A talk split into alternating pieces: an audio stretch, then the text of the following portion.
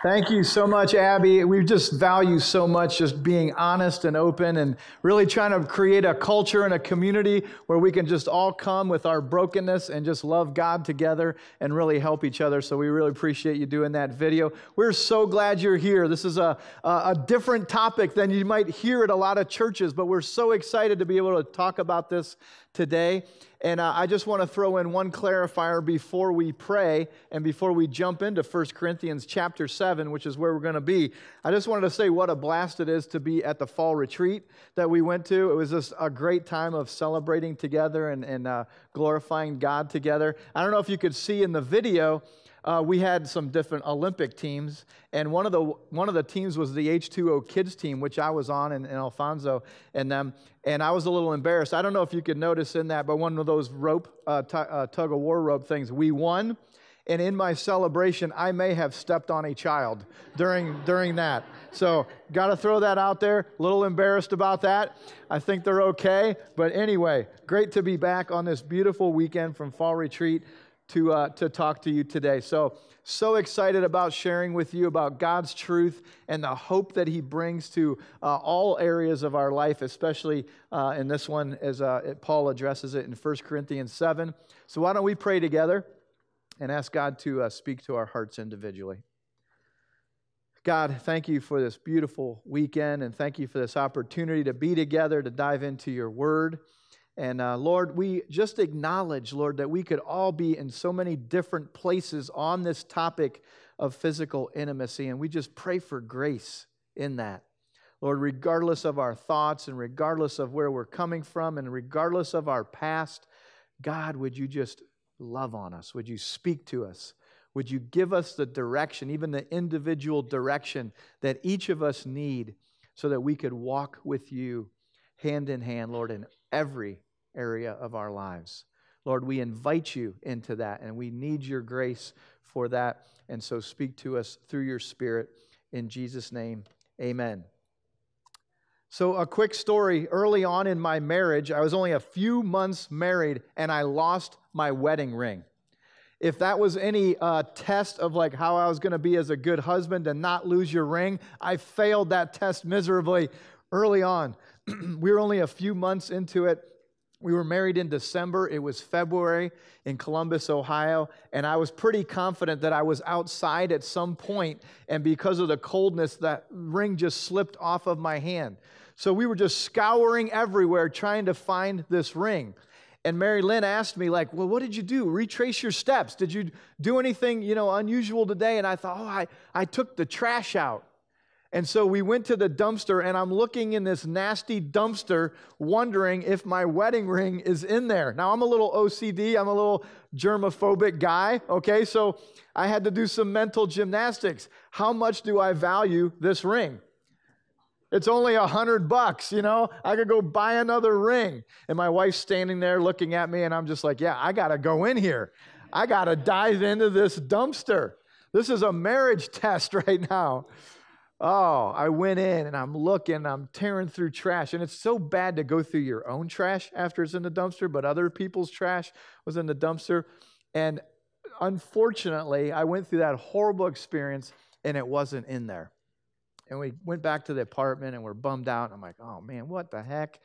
All of a sudden, we get a phone call from my friend said, hey, you were over here the other day. Did you lose a ring? Yes, I did lose my ring. Thank you, Lord, that we found this ring. Now, this ring, it's just a piece of metal, you know? It didn't cost us that much. But you dive into the dumpster because of not the physical value, but because of the deeper value that it represents because of what it means in my heart and in our minds and our emotions and everything that goes into a commitment in marriage. This is not just a piece of metal, it represents so much more. And how much more so our bodies in this area of sex that we're talking about. It isn't just about the physical realm, it's about so much more than that. And that's the big idea for this morning. Physical intimacy is a gift created by God that impacts our body, our mind, our heart, emotions, our whole spiritual realm. And I was pleasantly surprised that when we were married, how this encounters all of us. It isn't just a physical thing, but it can be like a litmus test to how we're doing in our relationship, in our communication, and our, our thoughts toward one another, and our, our warmness in our heart, and our service to one another. All of these things together is what creates this environment that God has given us. It isn't just a physical thing, but it encompasses us as a person in a deeper, deeper way. And that is what 1 Corinthians 7 is really diving into. So I'm excited about these seven verses that we're going to look at today. I'm going to try to unpack them as quickly as I can because there's just so much here and so many layers of it that are so good. Uh, but we'll just uh, do our best to pull out uh, the truth here that God's trying to say to each of us in the space that we were in. So let's read through 1 Corinthians chapter 7 verses 1 through 7. Starting in verse 1. Now, regarding the questions you asked us in your letter, he's writing to the Corinthian people. Yes, it is good to abstain from sexual relations. But because there is so much sexual immorality, each man should have his own wife, and each woman should have her own husband. The husband should fulfill his wife's sexual needs, and the wife should fulfill her husband's needs. The wife gives authority over her body to her husband, and the husband gives authority over his body to his wife. Do not deprive each other of sexual relations unless you both agree to refrain from sexual intimacy for a limited time so that you can give yourselves more completely to prayer. Afterwards, you should come together again so that Satan won't be able to tempt you because of your lack of self control. I say this as a concession, not as a command, but I wish everyone were single, just as I am. Yet each person has a special gift from God, one of one kind or another. So let's just jump right into this. Verse 1, going back to that, he says, Now regarding the questions you asked in your letter. And that's fascinating to just think about. A lot of these letters from Paul and these letters in the New Testament are a reply of what's going on in their church. And we know that in the Corinthian church, they had a lot of problems. They had a lot of issues and a lot of brokenness. And most of the book of Corinthians is a correction to this church. They came out of a pagan society. Many of them had asked Jesus into their life and they're trying to walk with Jesus, but they had all kinds of issues. Mostly, if I were to summarize the whole book of Corinthians, I would say, he would say, Corinthians, stop being so selfish. That's pretty much the theme. All the different things that he goes into in their life are out of selfishness and self indulgence. But they asked Paul some questions, and that's kind of cool because the questions that they ask him might be questions that we have today, 2,000 years later. Our culture is asking these questions. And that's why, even though it's difficult, we want to talk about it at church because in our environment and the world around us, we're being barraged with all kinds of messages and all kinds of questions. And he says, Hey, you asked me some questions about this area. Now that you're walking with Jesus and you're going to have a different life, let me give you some answers to those questions. Now, I know that as I we, we begin this, you probably all have different questions, and I do because we come from different pasts. And I've noticed is just talking to people over the years, we have different views of this sexual realm. And I want to just share four of them with you to just kind of acknowledge maybe where you are right now. Because the first thing that comes to my mind as I've been preparing this teaching is this could be uncomfortable. This could be something that you're sitting there thinking, boy, I kind of wish I'd stayed in bed today and not come to this message because this is kind of uncomfortable. And I get that, and we understand that. But we feel like it's so important, it should still be talked about. If you want to talk about a view of this being uncomfortable, you know, I think about the times when I was explaining this to my own children, okay? That can be uncomfortable. That can be kind of different when you're explaining it to them and how God has intended this, and their, their eyes are really big and they're just like, Really? What? That is how it works? You know, it's, it can be uncomfortable. Another uncomfortable moment, I was talking to my mom, who is a hero of mine. She's a wonderful person. She just turned 80 a few weeks ago. We had a big party for my mom turning 80, and she's been saying, Hey, I'm going to come up and hear you preach.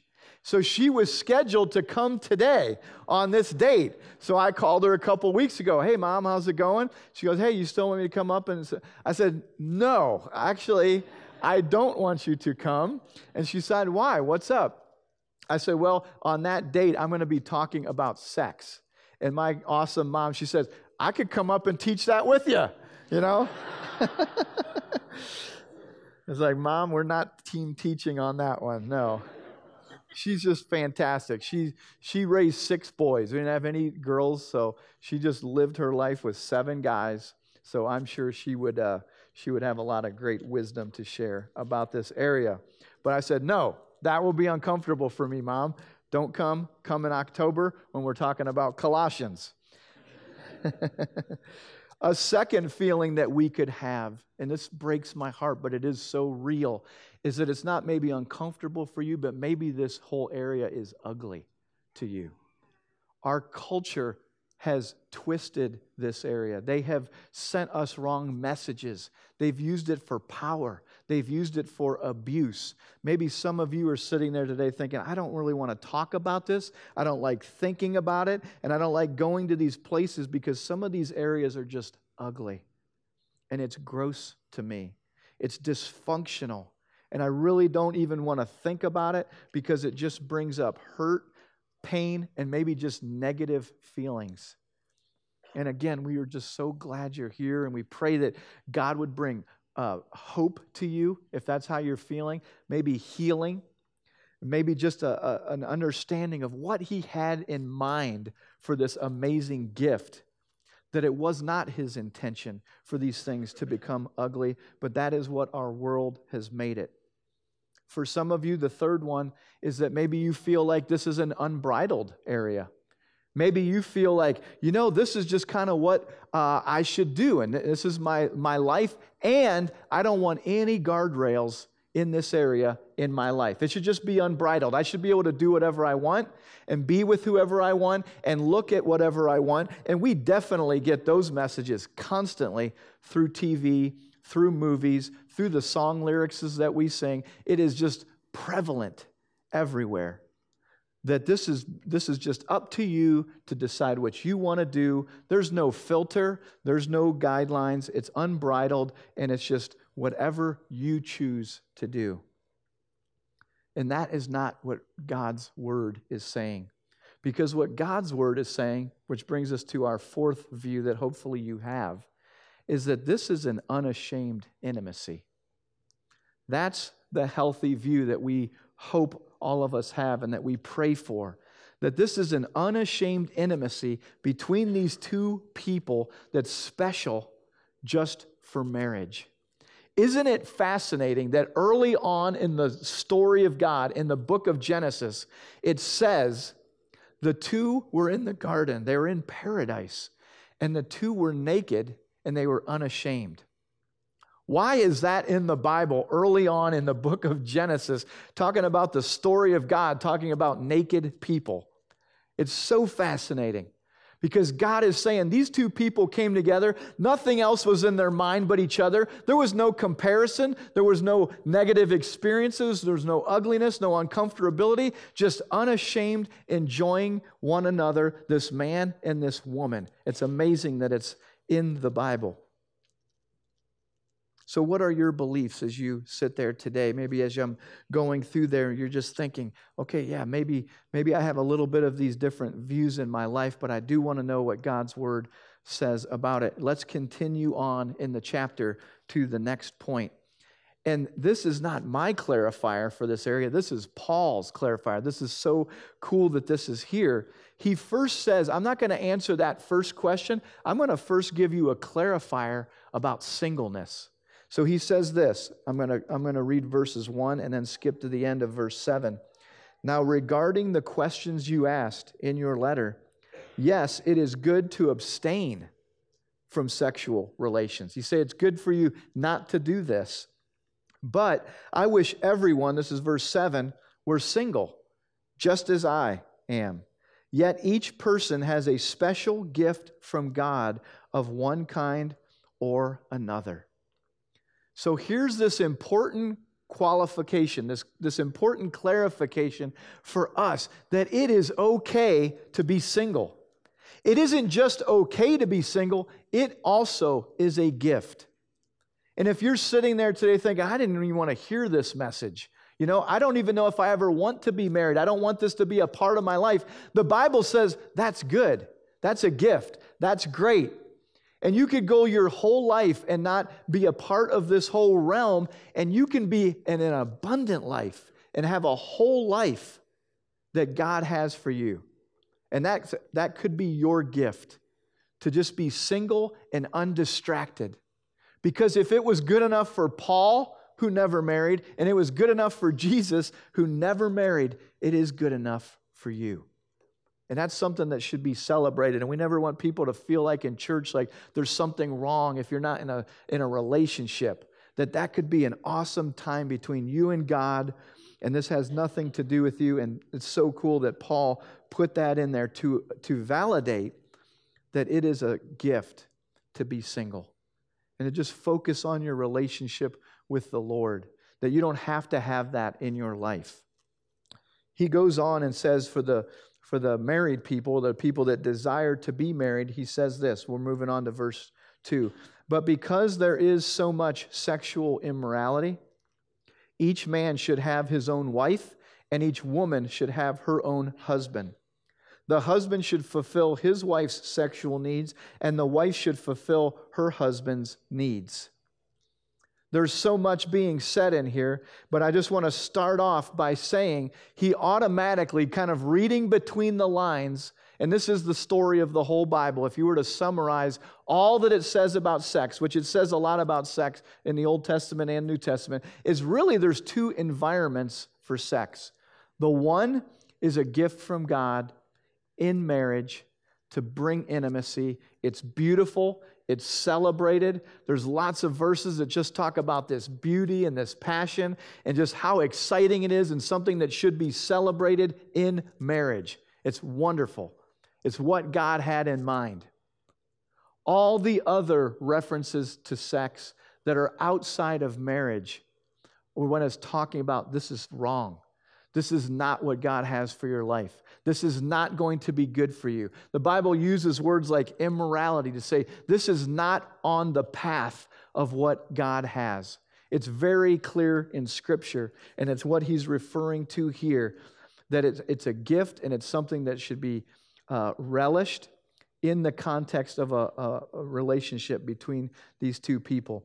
You know, uh, not long ago, I was listening to my son Dominic on a phone conversation. I don't know if I was supposed to be listening or not, but it was pretty close by, so I was just listening. And my son's 17, and he was talking to one of his friends, Jordan, and I can hear them talking about some spiritual stuff, and I can hear them talking about marriage. So I'm kind of listening, and I can hear him just saying, like, what? No, no, that's that's wrong. That's crazy. No, you shouldn't believe that. And he's just kind of like giving this this girl a little bit of pep talk. And I, he hangs up and comes and I say, Dominic, what was that all about? He said, I was talking to Jordan. I, I said, What did she ask you? And she, he said, Jordan asked me, Is it okay to be in a marriage, but then marry other people or be with other people?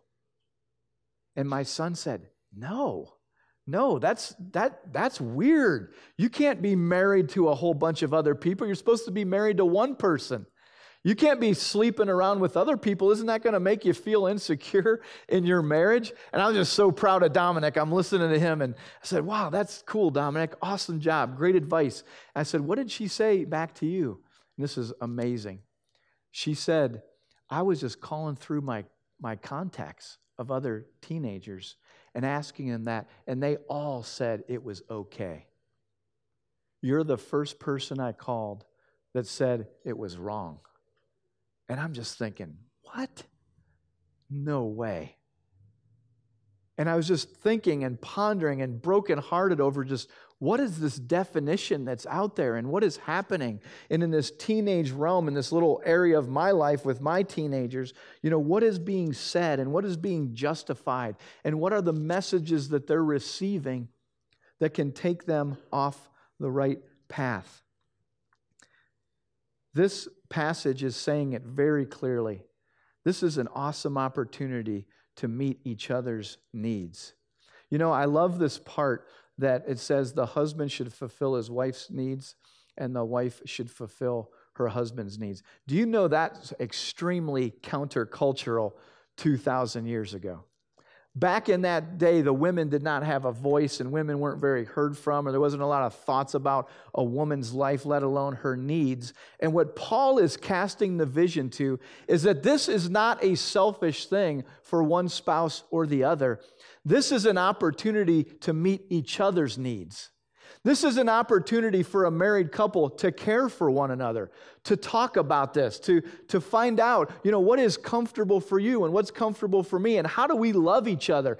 And it's just like all the other areas of marriage that God has in mind. My wife and I would communicate about our finances and say, where are we going together in our financial goals? Where are we going with our family and our children? How are you doing with the Lord? How can I love you better? How can I communicate better? How can I listen to you better? And there's this beautiful opportunity in marriage to come together and say, how can we serve each other and meet each other's needs in all areas? And Paul is saying, hey, don't forget to do that in this area of all areas. This is an opportunity to love each other, to cherish each other, to listen to each other, and to talk about this, and to make sure that you're selfless. That word again that the Corinthians needed to hear, they needed selfless intimacy. They didn't know how to live selfless, selflessly, they only lived selfishly. And they didn't understand the beauty of the intimacy of being together for decades. And I love reading the studies. They're out there, and I'll just let you go research them. But the, the couples that are married for a long time, a husband and a wife that love each other, that pray together, that value God's word, this area of their life gets better and better and better. Those are the people that the surveys say. There was a, a study at a University of Chicago that said those people that enjoy sex in that realm are the people that enjoy it the most and have the most frequency. So the world lies to us and tells us something very different. And what Paul is saying here is what plays out in our life. The real intimacy that you're looking for, if this is a part of your life, is in a marriage. Moving on to verse 4, it says, The wife gives authority over her body to her husband, and the husband gives authority over his body to his wife. Now, this is a really important word authority. Okay? And I just want us to pause and think about why Paul is using this word, is because the, the underlying message here is that for us to give ourselves to someone else in that authority, we have to have authority over our own bodies. The Bible is teaching here that you can lead your own body, that you and I have a stewardship over our body, over our mind, our heart, and our passions, and that we have that authority, and that means that I am the boss of my body. My body is not the boss of me.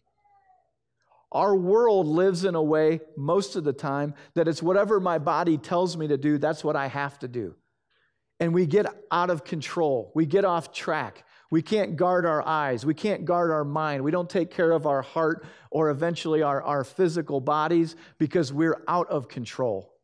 And Paul is saying, You have authority here, you have a stewardship to lead your body in a way that glorifies God. And the amazing thing is that when you stand up on that altar and you're getting married, okay? And you're there before God and your family and friends, and you're making these vows, a vow for a lifetime. What you're saying is, I'm ready to give this stewardship to you. I'm ready to, to give myself to you, all of myself. And I love you, and I trust you, and I believe that you're going to take good care of me so much that I will make this vow to give myself to you. That is amazing. That's a huge decision. And then that spouse on the other side says, Yes, I love you and I trust you so much. And I, I want to be with you till the day I die. I'm going to give stewardship to myself, uh, to, to yourself. And there's this amazing sacrifice, this amazing surrender to one another that's beautiful. It's not about anything about power. It's not anything about abusing that authority. It's not about bossing our spouses around. It's about a gesture of love with the most intimate gesture you could give. That's why we view sex so high, because that's what God is describing it as. It's not something that we just view lightly. And so, this purity and this intimacy takes an effort and an intentionality to really understand what God wants and then to lead ourselves in that way. You know, a few weeks ago, we had something pretty amazing happen in the party household. It's just such a great story. We're all just very excited right now. My daughter, my middle child, who is 12 now, she has always loved horses. She's been very passionate about having a horse. Now, if you live in a normal neighborhood, you think, well, we can't get a horse. You're just going to have to, you know, go ride somewhere. But we live where we have a little bit of space and we have a pasture and we have a big barn. And so my daughter's like, Dad, we can do this. Mom, I really want you to get me a horse. So we've been praying and, and thinking through this and talking for a couple years. And really, it was just like, can and should we do this? And what does this mean for us? And how would we afford this? And this place that Bella has been riding, they have like 60 horses. There's this one horse that they just thought, man, this would be such a great horse for Bella. So we started talking to these amazing, wonderful people. And a few weeks ago, they said, we would like to give you this horse for free. We were like, oh my goodness. We were so thrilled. So Bella is just on cloud nine about this horse. Here's a picture of her on the right there. That's my daughter and her really cool, beautiful horse, Aylin. She named it Aylin, which means joy. So it's super exciting, okay? I am petrified, okay?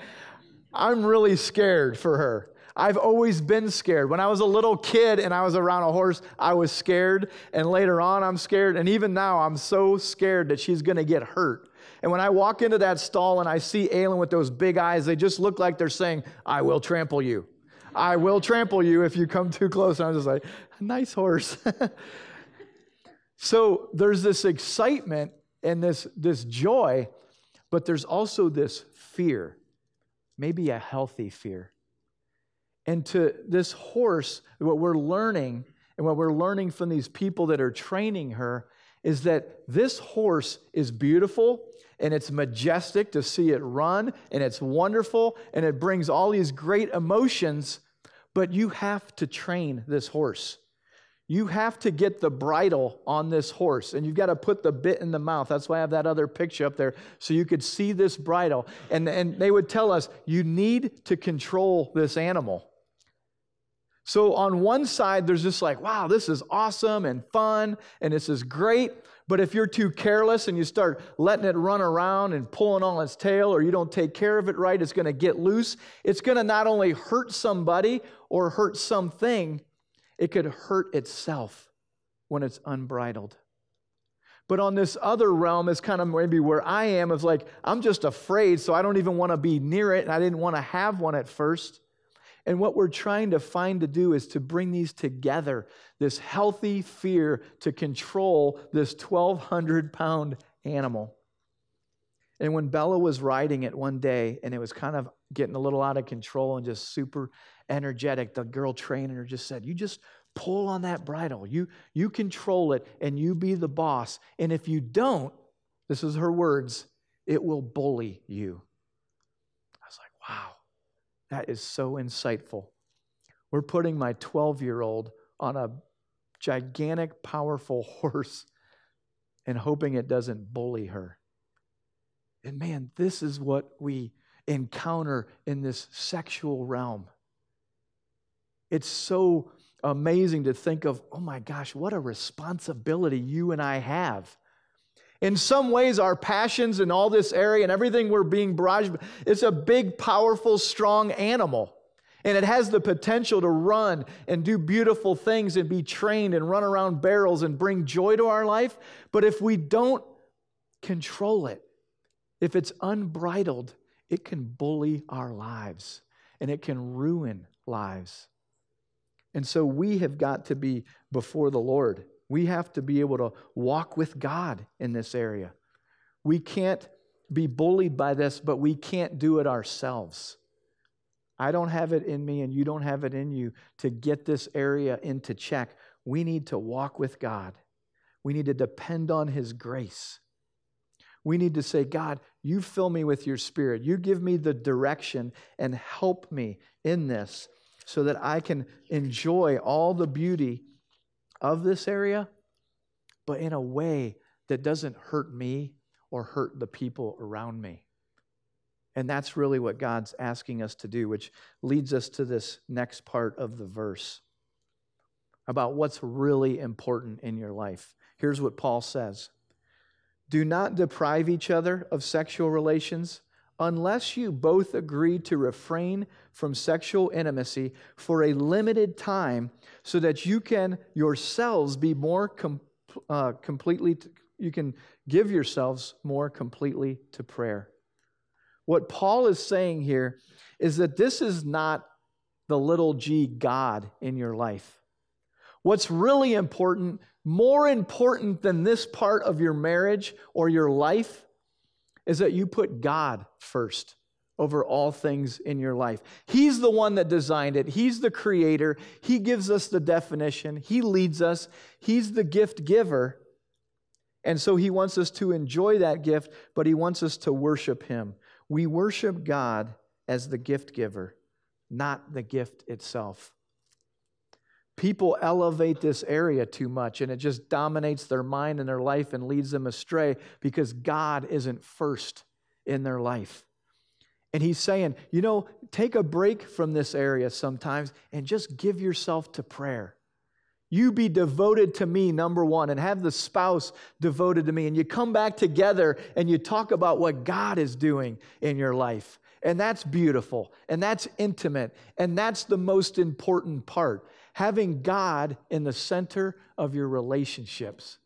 That's what brings the joy and the intimacy and the direction. And it's just fantastic because you're always giving credit and worship to the gift giver, God looking to Him brings the intimacy, just not even in, in marriage, but in all of our relationships as we put Him as the primary focus. So, where does God have you today in this area? Where are you as we, we start to wrap this up? Are you really looking to God to, to help you in this and to define this area of your life? And I know just from you know, talking to people over the years and, and asking them questions and, and them sharing things with me, even looking at my own life, um, I think maybe we can be in two camps here. Maybe you're sitting here today and you're thinking, man, this is great in my life right now. I feel in God's will. I feel that there's purity in my life.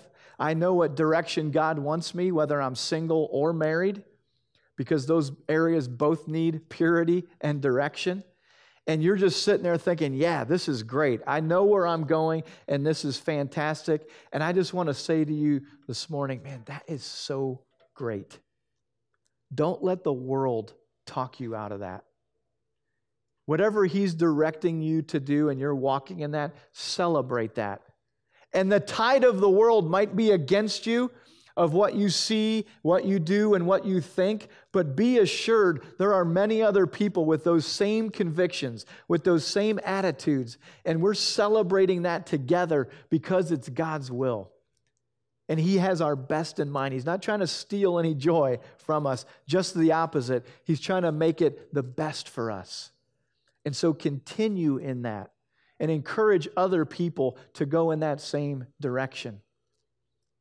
You know, there's others, and I could probably more relate to this side of, of in my past where there's things that I regret. There were missteps and bad decisions that I made that hurt me, hurt the people around me, hurt my wife. And maybe in this area, you're thinking, man, I, I have regrets. I have shame. There's guilt in my life. Maybe it's so overwhelming for some of you think, gosh, I don't even know if I could pursue what God wants. That bar seems awfully high and it just seems unrealistic. And this is just pastor church talk, and I'll just never get there. You know that God is saying to you that you have hope. He loves you, He wants to forgive you. He wants to wash you clean, regardless of what you've done, whatever patterns are in your life shame, embarrassment. Maybe this is just so vulnerable. You've never even told some people some things that you've been through because it's so vulnerable. And God is just saying, Come to me with that. Let me love you. Let me restore you. Because Jesus died on the cross for your sins. Jesus died on the cross for your sexual sins. He knows those things. It doesn't surprise him. And he's waiting there with open arms to make things new. I love this quote by Sheila Wray Gregory. She says this Your purity, your and I's purity, is not based on what you've done with your body, it's based on what Jesus did with his. Isn't that amazing? Some of us have made terrible mistakes with our body. And we could let that define you. And Jesus is saying, don't let that define you because I did something with my body, which was to sacrifice Himself for you so you could get back into that purity, that wholeness, that righteousness. The Bible says if Jesus is in us, we're made whole, we're made holy and he's making all things new. 2 Corinthians 5:17 says, "Therefore if anyone is in Christ, you're a new creation. The old is gone, and behold all things have become new." Regardless of where you are today, would you embrace that? Would you say, Today is a new day for me? Not because of what I said or what H2O is doing or, or some kind of willpower that I have. It's a new day because Jesus wants to help me. Jesus is making all things new. Jesus has given me permission to let the old things be gone and to start something new today. And the next day, he's making something new. And the next day. And it's such an amazing privilege to walk with God in his love and his grace because he wants to help us in all this stuff including this area, and we can give that to Him. Let's pray and ask Him to do something new. God, we come before you and just thank you that you have the power, you have the, the grace. You made the ultimate sacrifice to die and rise again to make us new. And God, I just pray that each person here would just have hope and optimism and excitement of how you want to lead our lives. God, you're so worthy of our acceptance. You're so worthy of our thoughts, our heart, our body, everything that is us to just lay it at the altar and say, God, this is yours. A spiritual act of worship is to lay our very selves down at the altar and say, God, I'm broken. I'm, I'm flawed. I've made so many mistakes. I have nothing to offer you but my heart.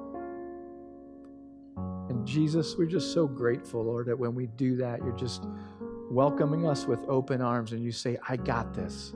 I will make this new. You take that burden off of our shoulders, you take it upon yourself, and you say, Walk with me as I change things, as I make things better, as I speak to you in deep, deep ways to encourage you and to heal you. You love doing that. You're in the business of making things new and changing things. And God, give us the faith and the courage to step into that today. In Jesus' name, amen.